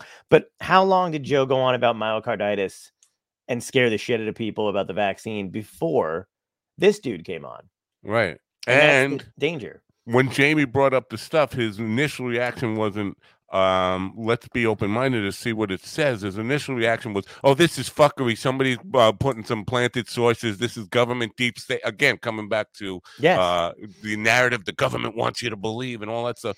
That idea that and you know, i totally get you can't completely trust the government on anything Yeah. i mean but to to kind of put that stuff out there is a dangerous precedent to to set and yeah, he does that he, he claims that he's got good intentions but then when he gets angry when when not and defense extremely defensive and calls any source that doesn't agree, completely echo his predetermined uh, outcome that's fuckery and, and false information that's yeah. And he's, and, you know, and again, I don't know that he really has any stake in it other than the fact that like his he knows what his audience is. He knows who his audience is. It's the same thing with Maher, you know, Bill Maher, who I love, but he's wrong about COVID. But if it's funny, if you know Bill Maher, like he's never been a Western medicine guy, but he had no reason to talk about it ad nauseum other than like, you know, when he used to talk about it before, it was in terms of big pharma and people not getting the medicine that they need, and maybe everybody doesn't need antibiotics all the time because it, we, you know, like cer- certain things that were true. He was never, he'd never really talked about health like that before. And now because of the pandemic, he gets to jump in with his crazy bullshit about it. And also, he sees Rogan's audience. He wants a, he's never liked Bill Maher's never liked anybody that was more controversial than him or or or thought to be more right edgy or controversial than him because he's still got that massive ego. Like as much as he likes to be right about stuff, his ego takes over sometimes and he's just like "N- n- oh, this guy's getting more press than me because they think he's edgy. Watch me say something about retarded kids and dogs. You know what I mean? Like, Right. and then he like, and you're like, oh, all right, I guess if you had to make that point. Uh, Um, but uh, yeah, it, it- but he's now he's on the COVID train too because he wants that audience. So Joe know who's Joe's Joe knows who's watching, um, and he knows the guests he likes to have on, like Dr. McCullough. What's that, his name? McCullough, mccullough yeah peter mccullough Peter McCullough, and he had the other guy Malone, right? Malone, right Um, and Joe said it a million times that Malone was one of the ones who created the mRNA vaccine, and he didn't. right no He was in the room and ran some studies uh, on some cells, I think, at the time. It was Um, a 60 year development with hundreds and hundreds of people involved in, in that kind of uh, stuff. But he did claim that he was the inventor of it over and over again. He did. And then went on Rogan program and said, People want to say I'm not the inventor of it. Well, I got the patent. Well, yeah, Marco- Marconi has the patent on wireless too, but we all know Tesla fucking invented it. Right, right, right. Exactly. Yeah, exactly.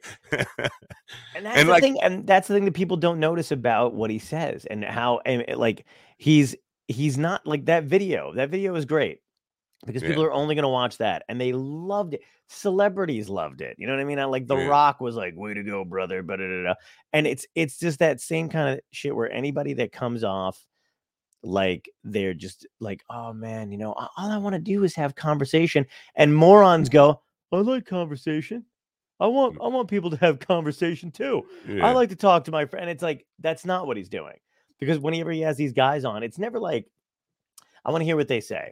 And then he Right. lets them speak and either comes back at them with actual information or whatever. He's nodding and agreeing with them. And then he and then it's not like it just goes away with that episode because he Right. takes whatever bullshit they say and then four or five episodes down the line, whether he's talking to comedians, sports guys or whatever, he'll just reference what they said in Yeah. terms of the pandemic. So it's just this constant influx of misinformation that that gets fed to what 11 million you know Every single Americans every day, day. It's yeah. ridiculous. every single day.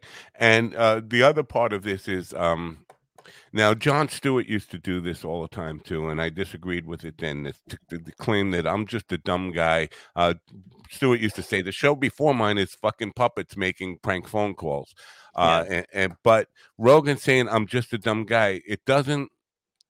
First of all, it doesn't smack with uh, with what he had said because right at the day after the Gupta interview, Don Lemon was saying some shit about him, and Rogan went on to say, uh, he called Rogan a uh, Lemon a dumb fuck. He said, "You're you're fucking with the guy who has ten times more influence than you do. Mhm. You're picking a, a stupid fight, my friend." Now, saying that negates that I'm just a dumb guy. You can't listen to me. He's admitting that he knows he has ten times the influence that a uh, uh, a news outlet or supposed news outlet has. Yeah. Uh, so you can't claim I'm just a dumb guy once you say you acknowledge how how vast your influence is and how powerful you are. Uh, you're picking the wrong uh, fight with the wrong guy. It doesn't. Yeah, and things- that's ego coming Yeah. back into play too. I mean, it's it to, to say that he's doing this just because he's interested in talking to people at this point is not the case. He loves, like he mentions how much, much bigger an audience he has in CNN, and so do the people that come on the show.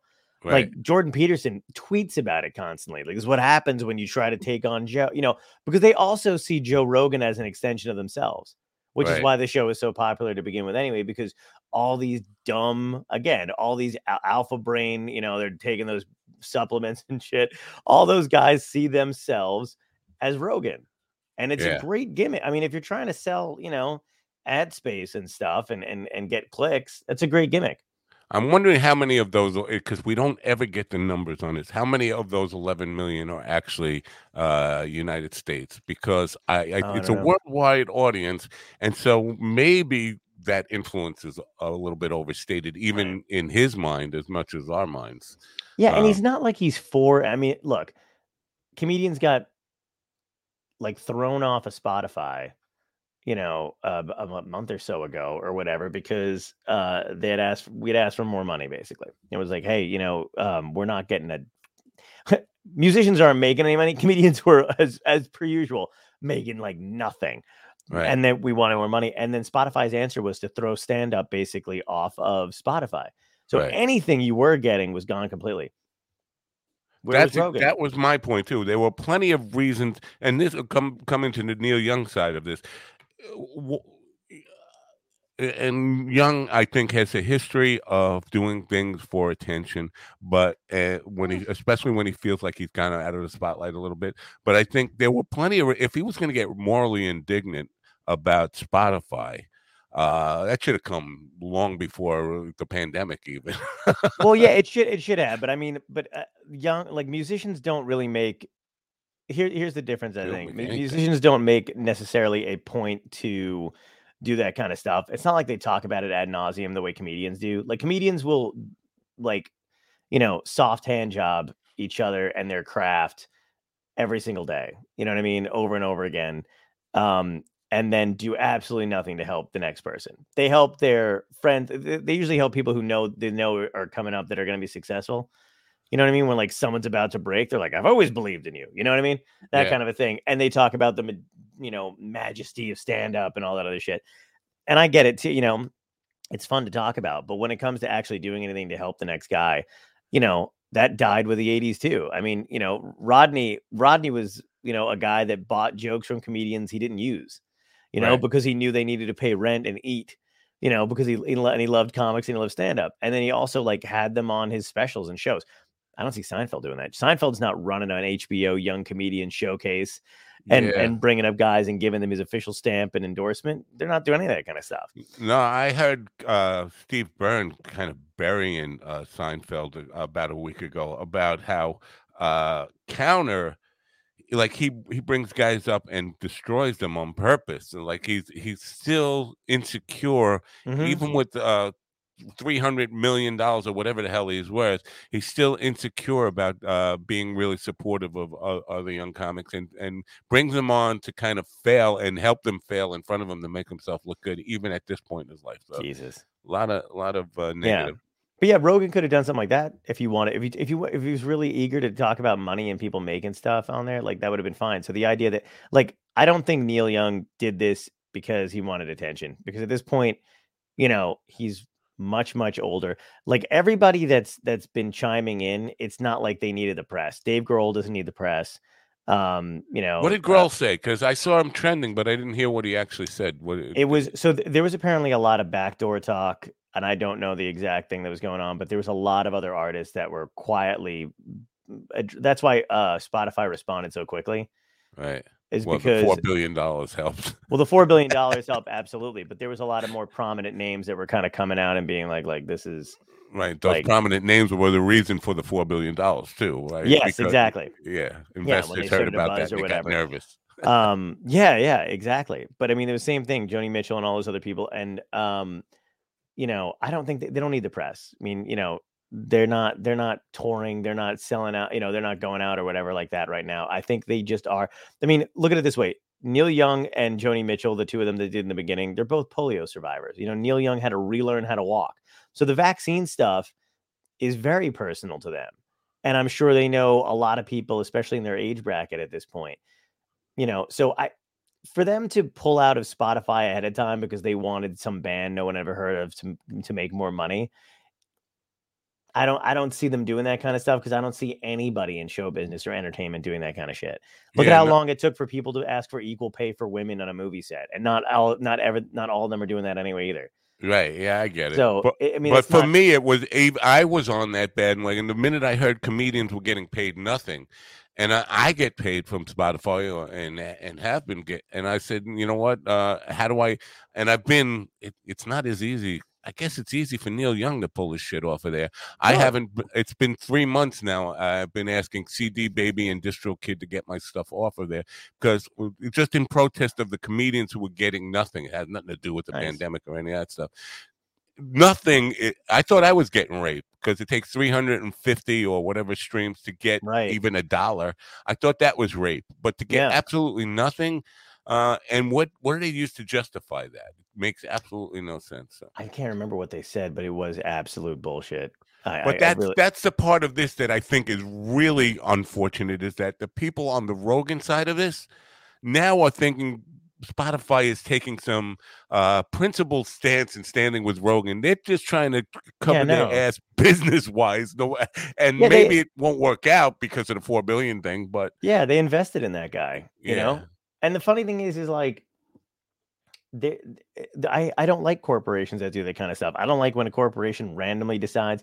I think uh, Burger King had a, a deal going on at the time for like gay rights, LGBTQ stuff, where they were like, and it was it was when it was um safe to do it. You know I mean? Trump had been out of office for four years. Every policy that he had had against trans people that he was trying to push through, those companies were quiet. They Right. didn't do it when it needed to be done. When Biden got in the office, they were like, by the way, check out this new gay burger we're selling on, you know, on the gay day of the year. And everyone was like, what do you, what? And everyone was like, about time. They're doing the right thing. And I was like, they're just making money on this weird day of the year. You know what I mean? Like, yeah, they don't give a fuck. No, No. corporation cares about uh, sentiment or public opinion, or uh, Right. unless it's going to affect their bottom line. right. But Exactly. people people are believing that Spotify is somehow principled in this, and I just want to say that they're the fucking devil. Yeah. if you're a creator, if you're a podcaster or a comedian or even a musician, you're getting raped by Spotify, and their plan is to rape you further. So please, Absolutely. let's not make them into heroes. Um, yes. I want to ask you about Peterson, but first I have to address this question. Have any of the artists said how much their revenue they're losing by pulling out the catalog? I can tell you, Yeah. Neil, Neil Young was not making a lot of money. At six million streams per month, he might have been making maybe a thousand, uh, some somewhere like thousand, fifteen hundred dollars a month off of Spotify at doing those kind of numbers. So. It, it's not. It didn't lose a lot of money, and he probably got it all back on the Apple side. so- Yeah, he was. Yeah, he got it all back on Apple side, and um, but uh, I mean, I don't. I, I would not mind if Spotify went under. I wouldn't miss it. I wouldn't care if they did or not. I mean, it wouldn't. Here's the other thing too, though, is that it would Joe would just go somewhere else and he'd be just as popular. He doesn't need Spotify. Spotify needed him, right. and they offered him a deal and probably some kind of like protection, which is why they're doing it. You know, Yeah, the idea that this is somehow censorship is is is silly because uh first of all there are many platforms he can go to or he could start his own with 130 million dollars. He's worth probably 200 million dollars now. right? So he could start his own platform and every single one of his followers will go there. So it, it's in no way censorship and that really uh bothers me. Now you mentioned Peterson before and uh Hmm. man, um he's become a caricature of of himself. It's almost like uh like he- the popularity that he got and, and I just want to get your take on this because my take on it is he got popular without being vetted for who he really was. He had Yeah. a stance that was popular with a certain um homophobic uh part of society that was really just afraid of change and, and, and the world moving on. Got very popular with them and capitalized on that and became extremely popular without being vetted for who he really was. And now uh, people hold him up as this like expert or really the, the guy who's um, the go-to guy on psychology and all this stuff. But he's just become like a cartoon character of a college professor, and uh, I he stepped away from his uh, uh, you know tenure, but I think he would have probably been removed somehow if if not because he's just become a ridiculous caricature. What's your take on on what's really going on with? Yeah, he stepped away from his tenure. He wasn't. I, I, think he was. He was just some unknown whack job college professor. He would have been one of those people, and I've said this online all the time, and his fans get super pissed. He would have been one of those professors that people talked about. Like, can you believe what a crazy motherfucker that guy was? You know what I mean? Like, that's the type of professor he was. That people would have. Where everybody's got one of them. Everybody's got like. I mean, I had a couple psych professors that were lunatics. Like, you know, like that were just like you couldn't believe some of the stuff that they had said, but you were like, all right, it's a three hour class. Let me just get through it, you know. Um, and uh, but he's you know, he's developed into something more. And the funny thing is, is that everything he says online is just like um, you know, I see people quoting him all the time. And you know, they do those meme things where he's like in deep thought and he'll say something, but it's totally like you know, something that somebody has said in the past but kind of watered down with no nuance, no context in between. I can't even. I wish I could tell you what, what I, I found one the other day, and I laughed at it so hard because it is it is that ridiculous. But I was like, like you know, I can't remember what the quote was, but I'm like, you know, so and so said this in like 18 whatever and it was much more in depth but people just love it they don't have to think about it too much right he doesn't have he, he gets to come off like he's a genius because these idiots have never read a book before, so they don't know that it's been said a thousand times. And he's and he's got like this backdoor psychology stuff that he says, and it's just doesn't make any sense. And the climate change thing was the weirdest conversation he and Rogan had. You know, did you see that? The climate types, he kept saying. The climate types. Yeah. What climate types? Like pe- like uh, people like you and me who, who see what's really happening and kind of you don't need scientific data to under you know or all these scientists behind you to understand that right. global weather patterns have definitely changed. So yes. to to me, they've gotten away from this idea that um yes, it's definitely happening. The debate should be how much is mankind responsible for it? And is there anything we can do to deal with it rather than just say, oh, people are just making this shut up. It's not Right. really happening. Like, what? How could you even come to that? I know exactly, and he, you know, and and again, that's one of those situations where Rogan just lets him talk, Right. and then he's like, "Yeah, yeah," yeah. and uh, I had um, um, oh my god, I had a astrophysicist on my show. No, not a astro. I don't know what I had. What the fuck he is now? I'm, that's too early. I can't remember who he is. Um, but Lawrence Krauss. I had Lawrence Krauss on my show, and he's great. But he's funny because he had Peterson on too, and Lawrence is one of those guys that like I don't agree with everything. I don't agree with his political points of view. I think I think his book, um, you know, the physics of climate change was very interesting because I I'd never seen it approached on a physics level before, which is kind of cool to see. And he's a big climate change guy. He absolutely 100% believes in climate change. He's talked about it ad nauseum with Neil deGrasse Tyson and and all those other guys. Um, and so he was like, "Wow, I'm really surprised at Jordan's take. It looks like we're gonna have to have another conversation." It's like, looks like you're gonna have to have ten, dude, because like when Jordan's on other people's shows, he just adapts and like a sponge takes from their intellect. So if he's talking to Lawrence, Jordan comes off very smart because he knows he can't get away with half of the bullshit he gets away with on Rogan's show because Rogan, Rogan Rogan's a meathead. He's an inquisitive dude, but he's not gonna do anything. You know what I mean? Like he's not gonna question somebody that like uh like Peterson who he you know fawns over. right. So you know, uh, like Ro- Peterson just goes on these. Like it's like anytime you've seen him on, you know, uh, when people call him out for being a bigot, you know what I mean, and saying that he's got these bizarre stances and stuff, and he'll go on their show. If it's a woman, he tries to browbeat them because he doesn't think very highly of women. Right. If it's another dude who um he knows he's not going to win an argument with, you see him kind of backtrack on what he says a lot.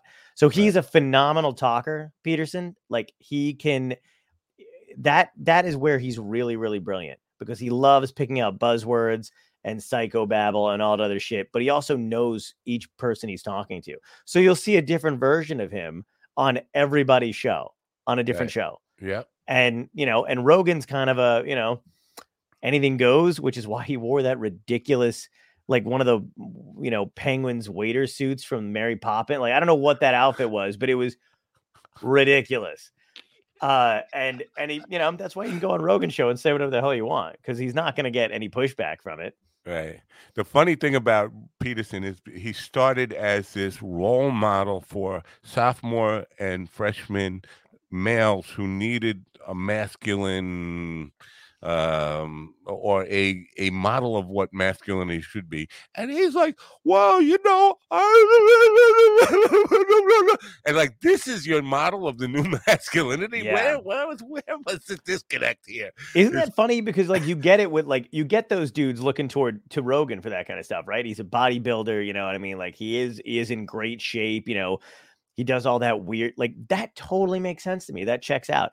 yeah But when you then you look at Peterson and he's like, you know, this he's got this busted Kermit the Frog doll voice and uh, you know, and he's and he's just he's every every other podcast too, he's like breaking down crying, which is fine. Like I understand being a sensitive guy. I don't mean that's not masculine, but he's crying because he's mentally unstable and unchecked. You know what I mean? Like none of it makes any sense. That's what He's i like, mean and by I think of these young boys, and I'm Yeah. like, why? Why are you thinking of young boys? And why are you crying over it? Stop. Yeah. That's what I mean about him be, becoming a caricature of himself. It's like if I were the president of the university, I'd be seeing that and saying, uh, "We have something wrong with Justin. Uh, we we need oh Jordan. We need to have him looked at and and kind of uh, relieve him of his duties for a while." Yeah. Yeah, and yeah, and like half the stuff that he says sometimes too, it's like, you know, um, I'm trying to find that thing, the one of the quotes that I love too, because it also just appeals to like random housewives that are sitting home. You know, it's like half of the shit that he says is for people who just want to feel good. right. And I'm not saying that you should make there's plenty of ways to make people feel good, you know, but like you don't have to spoon feed them garbage quotes, you know, uh and everybody kind of like takes it in a different way, you know what I mean? Like they're they're like, "Oh, this applies to me" when it never like it in no way does. You know what I mean? Like trying to find this fucking thing. It's it's hilarious. If I find it, I will tell you. but it's right. not a not a great uh great guest thing to be scrolling through somebody's phone, but I'm like, give me a second. I'll find it Oh, in y- a second. You, You know, a you see, second. here's the crazy thing. I save this shit because I'm like, this will be great if I go to talk on anything. And then, of course, you know, it's like a week later and I can't find it again. Well, I, I think check your Instagram page because uh, you I, you do post a lot of those memes and stuff that you see o- o- there yeah, a lot. yeah. I'm like, where the fuck is it? God. And w- it'd be funny if I deleted it out of anger because I couldn't stand seeing his face either.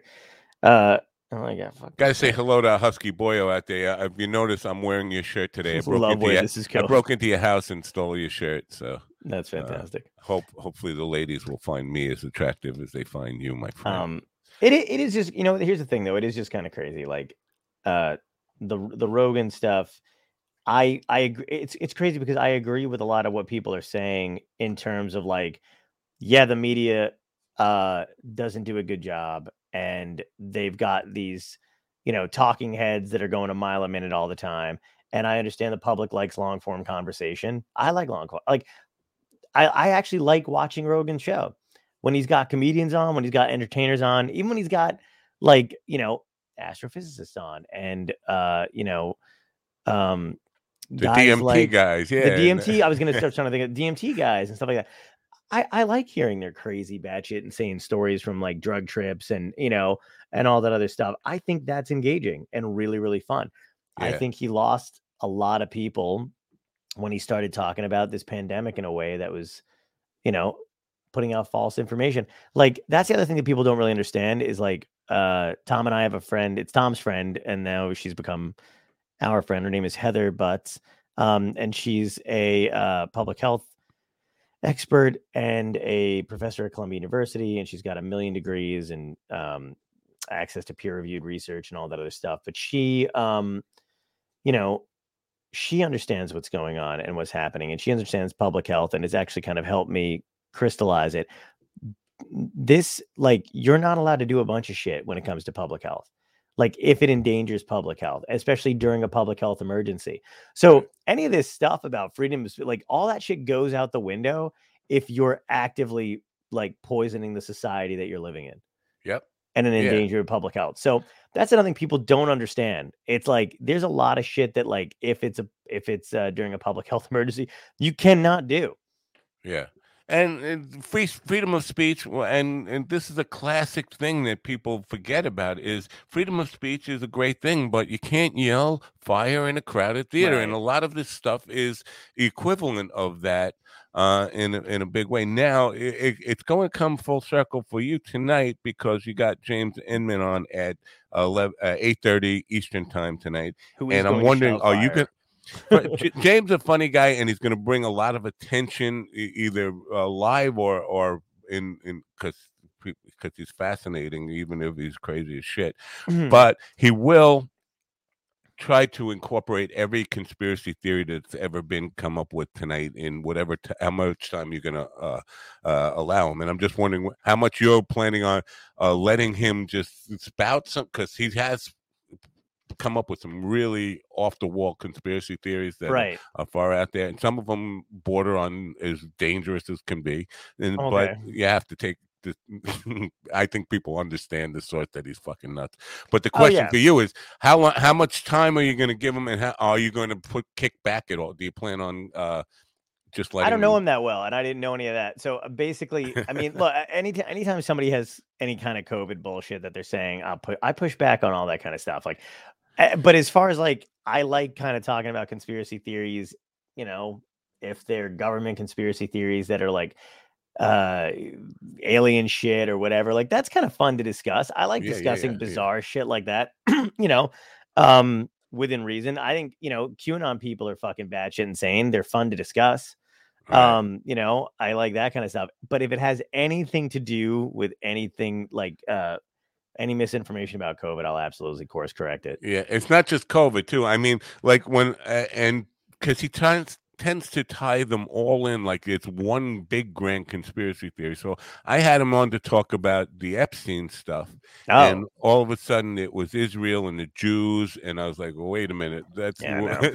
this is beyond where I'm I'm willing to let this stuff go. So I had to put my own disclaimer on the end of that show, like jesus I know. I, well, when I had Inman on the first time, it was because Andy Andrews kind of uh, encouraged me to have him on, and then after uh, uh, was I was exhausted, and I and I called Andy and I said, well, "What'd you do to me?" He said, "You fucked up. You trusted me, and now it's my turn to do that to you. You're gonna, you're gonna have Inman on, and and you're gonna call me and say, "What the fuck did you do to me?" that's I great You fucked up. You trusted yeah me. yeah it's gonna be interesting i mean i we haven't uh, we haven't had too many guests on that like kind of do that kind of shit um so uh i'm usually pretty careful about that kind of stuff but i don't know we'll see he's he- he's he's i'll just put a disclaimer on that he's fucking insane Yeah, and I would just say to people who are listening now, uh, don't listen to my show tonight. Uh, uh, go over to Dystopia Tonight, which you'll find on Twitch and Facebook. Uh, well, Go to Facebook; it's a safe one. I Thank put the link on, on Twitter for everybody oh cool thank you Yeah. because I don't think I don't trust James to get it right. Uh, i know i'm he- gonna have to email him I- think you'll enjoy the conversation as long as he doesn't go too far down some of these He- extreme. yeah like, he'd emailed me and he said he was Deep- interested in talking about comedy and stuff too which i kind of i'm always willing to do Yeah, good. I know he's a huge fan of yours. I I think uh, the whole dystopia uh, thing uh, is very appealing to him because awesome yeah that'd be a lot of fun i can't wait and i got in touch with paul provenza by the way so that was nice Yay! Yeah, so he's gonna come on. Uh, he, uh, he wants me to call. He's got some stuff going on, but he wants me to call him uh, end of March and stuff, and then I, and not end of March, end of February to go Yeah. for March. So that'd be cool.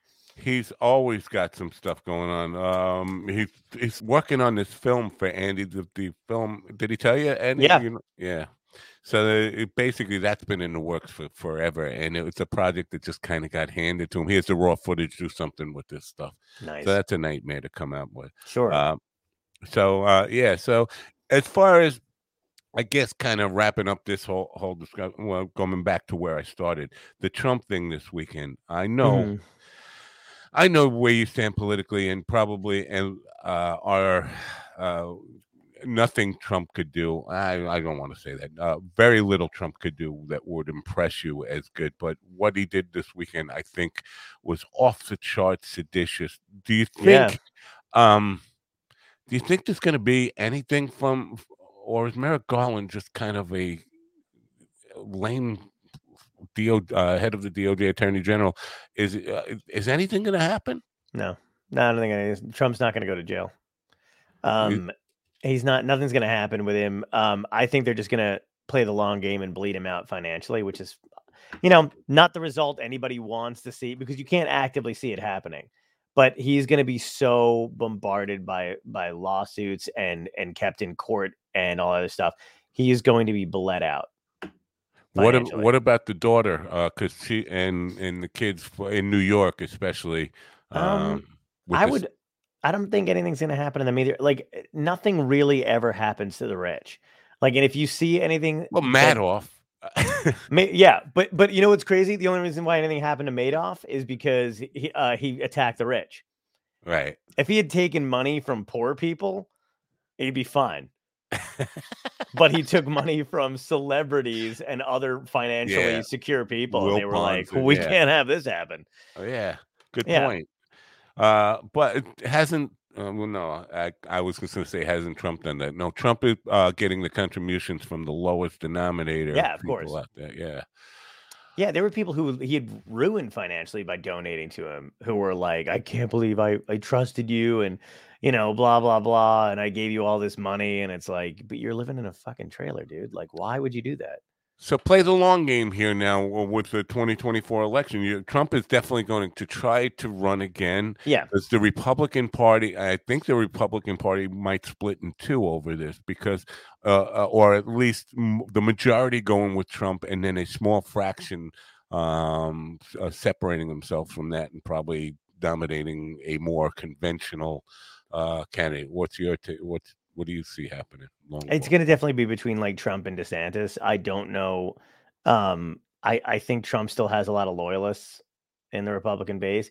And I don't think that, I mean, I, I would, my goal would be is that they did fracture, right? Because there's nothing better than the Republican Party fracturing to a bunch of different groups and getting completely disorganized. But I don't know. They they turned into cowards, uh, you know, for Trump towards as it got closer. How think of how many Republicans initially trashed Trump and couldn't stand him. Like even Candace Owens, you know what I mean? Like in the beginning was like not on Trump's side and completely called like you can just find them all over the place, you know, calling him a buffoon and names, all this stuff. Those, and then as soon as they thought like we either have to be with him or against him and he's gonna win, they fell in line. So I don't know. I don't I don't think the Republicans have much of a backbone. They're way more unified than Democrats are that way. I don't know who the Democrats are going to run because Biden's not going to win again. I wouldn't think so either, but pe- uh, people are telling me he will. But then I don't have any idea who might run. And again, if I if I think back to 2006 at this time, nobody knew Obama was even in the wings at this time, right? In 2006. So we're in the same position now. We don't know who's who might be out there in the Democratic field, but I don't see anybody if it comes down to eh, but they will get people like me who just I've never voted for any uh, member of any uh, political party until uh, of either of, of the big parties until the last election when I had to vote for Biden. Just to, it was not a vote for Biden; it was a vote against Trump. Yeah. So hopefully, Well, that's the thing. They can't play that card again. And I and I and I it bothered me that they even played it in the first place because they were like, you know, uh, their their Democrats' entire rhetoric was like, we are at an unprecedented time in our history when, you know, our democracy is at stake and yada yada yada. But like, all you, I mean, I don't understand. People had no foresight because it was like, you know, okay, uh, we have to vote Trump out now, but guess what? His son's gonna run, his daughter's gonna run. And each time Democrats are to use that as an excuse to not vote progressive or to Right. not push for the immediate change that we all need to see in the country. You know what I mean? Like they're going to go for that safe bet every time, but they're the ones who are creating the unprecedented time in history by not doing anything about these guys. because Yeah. they're all embe- like this is where James James and I will probably agree is that they are kind of all embedded in this whole thing. The Democratic convention when they did that thing where they had the Republicans join them or some Republicans join them on stage at the DNC was such complete and total horseshit because I would have understood it if they had all been on stage together and they were like, look, we are the reasons, both Democrat and Republican, that we got Trump. We have not done our jobs in the last 10 years. We have not protected our people against, you know, misinformation and rhetoric and yada, yada, yada. So we're coming together now to do this, to ask you to help, whatever. They just patted themselves on the back and we're Yeah. like, we're the ones who, but, but, but, and it was like, no, you're not. We're in this mess because of you. Like, Right. there's a clear line between you guys and Trump, and also what they did to Bernie in, you know, when he ran against Hillary, and then what they did to him again. I mean, you know, you talk about people talk about media um, manipulation and all that other stuff. One of the one of the things I remember, and I took a screenshot of this, and I have it somewhere, is when Bernie was in the lead, when he was like, whenever when he blew everybody out of the water, and they couldn't believe he was in the lead. CNN ran with one of their top anchors ran a headline on the crawl on the bottom and it said bernie sanders and covid-19 can either be stopped and i was like and i remember watching the news and going are you fucking kidding me like and, and people would people would swear up and down that oh no the, the- you're you're paranoid you're sounding like a trumper the mainstream media is not against whatever. And i was like of course they like like that's the one thing i thought was so funny because trump is absolutely a liar right? Like there's no question he spins the truth constantly. He knows he's a lot you know and all this stuff.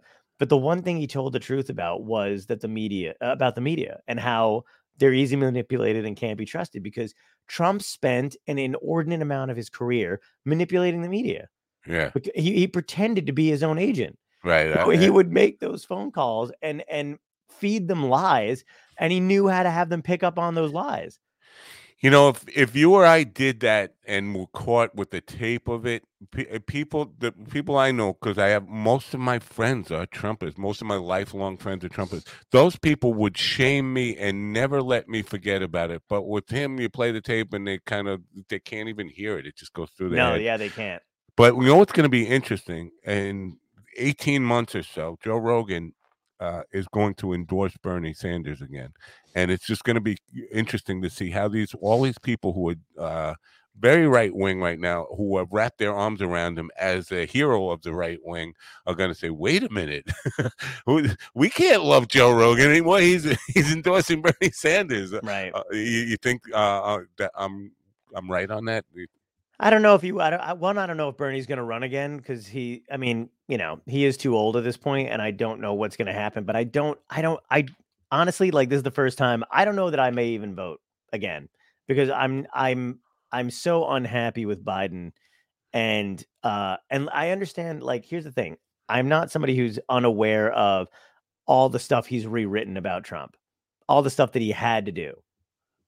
And that's just, but I also feel like that's par for the course and not something I necessarily want to pat the guy on the back for Right. because it was obvious. Like you, you would have to do that. Like just as a decent human being, you would have to do the, all that course correction stuff for the environment and for jobs or whatever.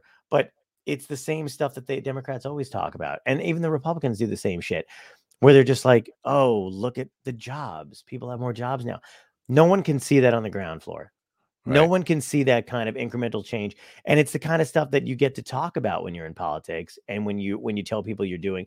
Again, it's great. More people have jobs, but what fucking kind? It's not like they're filling the Apple store full of people. You know what I mean? Yeah. Like it's it's not. You know, they're like construction's back, and but it out. Well, I'm sorry, dude, but not everybody's a construction worker, and not everybody's working. You know, you know, like on- on that level or whatever. Um, so I don't, I don't, you know, it's the stuff that you don't see. So incrementally, no one's seeing those kind of changes take place. Um, and it's stuff that they can just kind of talk about. And I I want them to do more. He did not cancel student loan debt. He went back on that a million times. He did not take care of people still during COVID. The CARES Act is nowhere to be fucking found in the middle of a pandemic. Um, you know, he did not go through with any mandates, so he's leaving it up to the states. everything that the Democrats are doing are prolonging COVID. And I don't mean like, you know, um, we should be getting back to work and forget that it exists. I mean, like, he should be doing stuff to support people who voted for him because the people who voted for him did their due diligence. We got the vaccine. We stayed inside. We're still we're still quarantining and staying inside so people don't have to get it. And then the people that were essential workers busted their fucking asses and went out and worked during this kind of time and endangered themselves and their lives. And then now, you know, they're not essential workers anymore. Right. Now they're people who don't want. Now they're people who are calling out sick, and they're like, "Do you really have to?" And it's like, well, you left them no choice, Right. because you didn't take care of their rent, and and you eliminated any kind of financial aid. You know, the fact that we got more checks than from Trump than we did Biden is ridiculous. But